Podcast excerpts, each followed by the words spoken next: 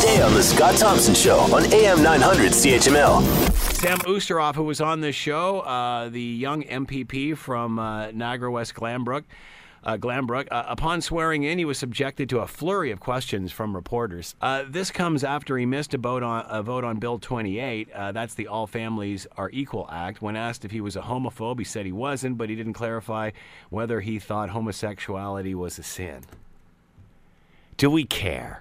Do we really care? I mean, you know, at the end of the day, his party leader has spoken on what the party platform is. What do we care what he thinks? Really? Do we? I don't know. Uh, or, or again, is this just smoke and mirrors from the Liberals trying to get you uh, to stare at anything other than your electricity bill? Uh, joining us now is Alyssa Freeman, Principal, Alyssa P R Communications, uh, columnist, Huffington Post Canada dot com. P R Daily is with us now. Alyssa, how are you today? I'm speaking to you from New York City. You, Liz, tracked me down in a cab, Scott. Wow, that's amazing. So what's going on there? What are you doing down there? Can you tell us? Or is it highly a personal? A little bit of business, a little bit of leisure, you know, trying to make it half and half, make you, the most of it while we're here. Are you shopping? You're shopping, aren't you? See, you just couldn't get enough of Black Friday. You had to go down to the Big Apple, didn't you?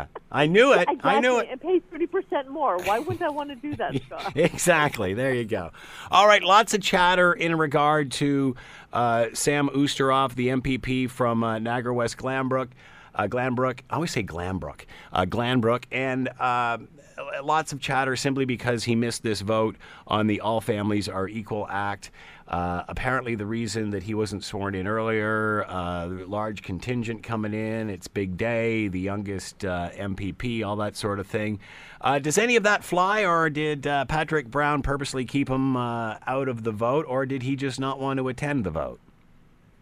Well, uh, you raised a number of good points, actually, Scott, all throughout the lead up to this. So, number one, yes, he purposely delayed, in my opinion, he purposely delayed not having to be at the vote.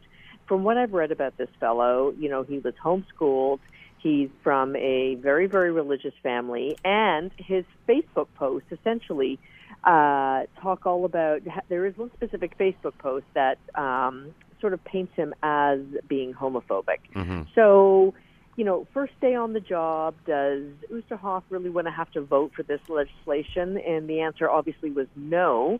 So whenever you give, from a P R perspective, from optics, sheer optics, when you give a lame excuse, well, we want everybody in town, and my sister-in-law was having a baby, and so I couldn't attend because of that. You know, once you start giving lame ex- excuses, you know, akin to the dog ate my homework, people start to see through that. So you kind of bring it on yourself. So how should he have best handled this? Well, he should have had a better excuse, number one, if you're even going to have an excuse. And if you're going to take a stand and start throwing smoke and mirrors at things, then, you know, better take a stand now whenever, at the at the outset where people know where you are coming from, rather than try and, you know, throw a smoke screen over it, only to have this, this issue is not going away. Mm-hmm. And he's eventually going to have to backtrack on what he said and get rid of all this jargon that we have to treat everybody with the same sort of dignity, when really, if he has a specific opinion on this particular bill, it's eventually going to come out.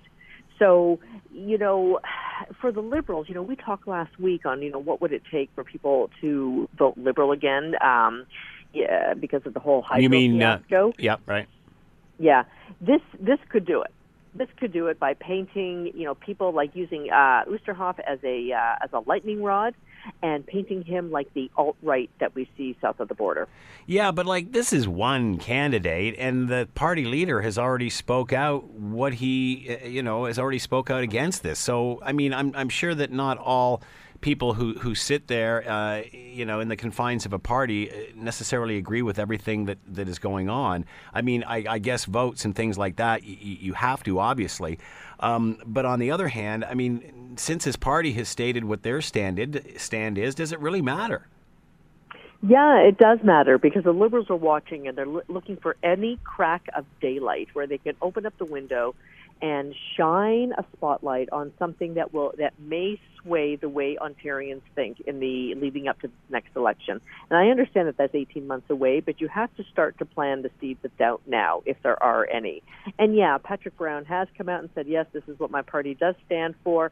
But because Oosterhoff hasn't um, really made, he's been, you know, dodging some of the reporters' questions, specifically about this, this Facebook post, specifically about, you know, where he stands on some of these issues, because he's been dodging some of these questions and not really definitively answering them, people are going to jump all over that. So we may say, oh, you know what, who cares? You know what, we just got off an election where the alt-right had their day in the sun.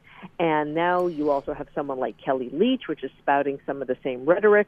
So this is a build upon a build upon a build. Want to hear more? Download the podcast on iTunes or Google Play. And listen to The Scott Thompson Show, weekdays from noon to three on A M nine hundred C H M L.